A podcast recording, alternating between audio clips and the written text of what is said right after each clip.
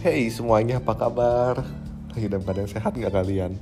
Kalau gue sih enggak, gue lagi banyak bergumul um, Masa depannya semakin tidak pasti, tidak yakin dengan diri sendiri Dan banyak hal lain yang yang lagi gue gumulin Cuma gue cuma bisa bersyukur sih Tuhan kasih gue kesempatan untuk hidup gitu At least yang di atas kasih gue kesempatan untuk bernapas kapasitas gue ditarik habis-habisan while gue harus bisa membagi waktu gue dengan baik jadinya gue agak telat untuk podcast gitu. Bukannya nggak mau cuma gue lagi dalam kondisi yang sangat nggak ideal untuk diri gue sendiri.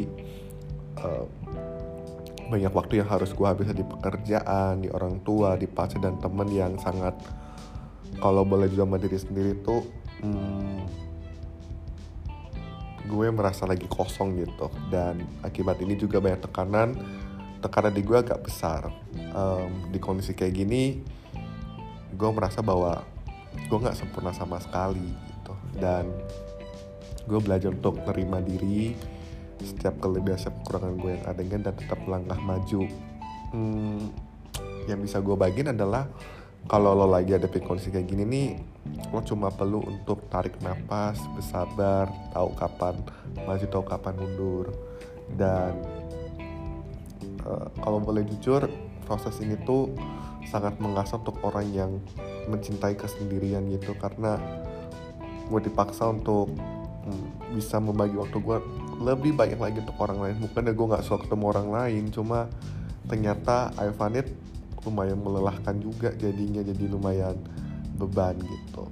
Tapi gue bersyukur kalau hidup gue bisa dibagi buat banyak orang. Ya banyak yang gue syukuri meskipun gue lagi down banget tapi uh, eh, gue lihat Tuhan tuh baik gitu. Allah baik. Dan and I hope uh, kalian semua juga dalam keadaan yang baik dan stay strong ya. Dan gue akan coba bangun lagi ide-ide gue dan gue pengen move this podcast to TikTok. Coba lihat apakah akan terrealisasi atau enggak.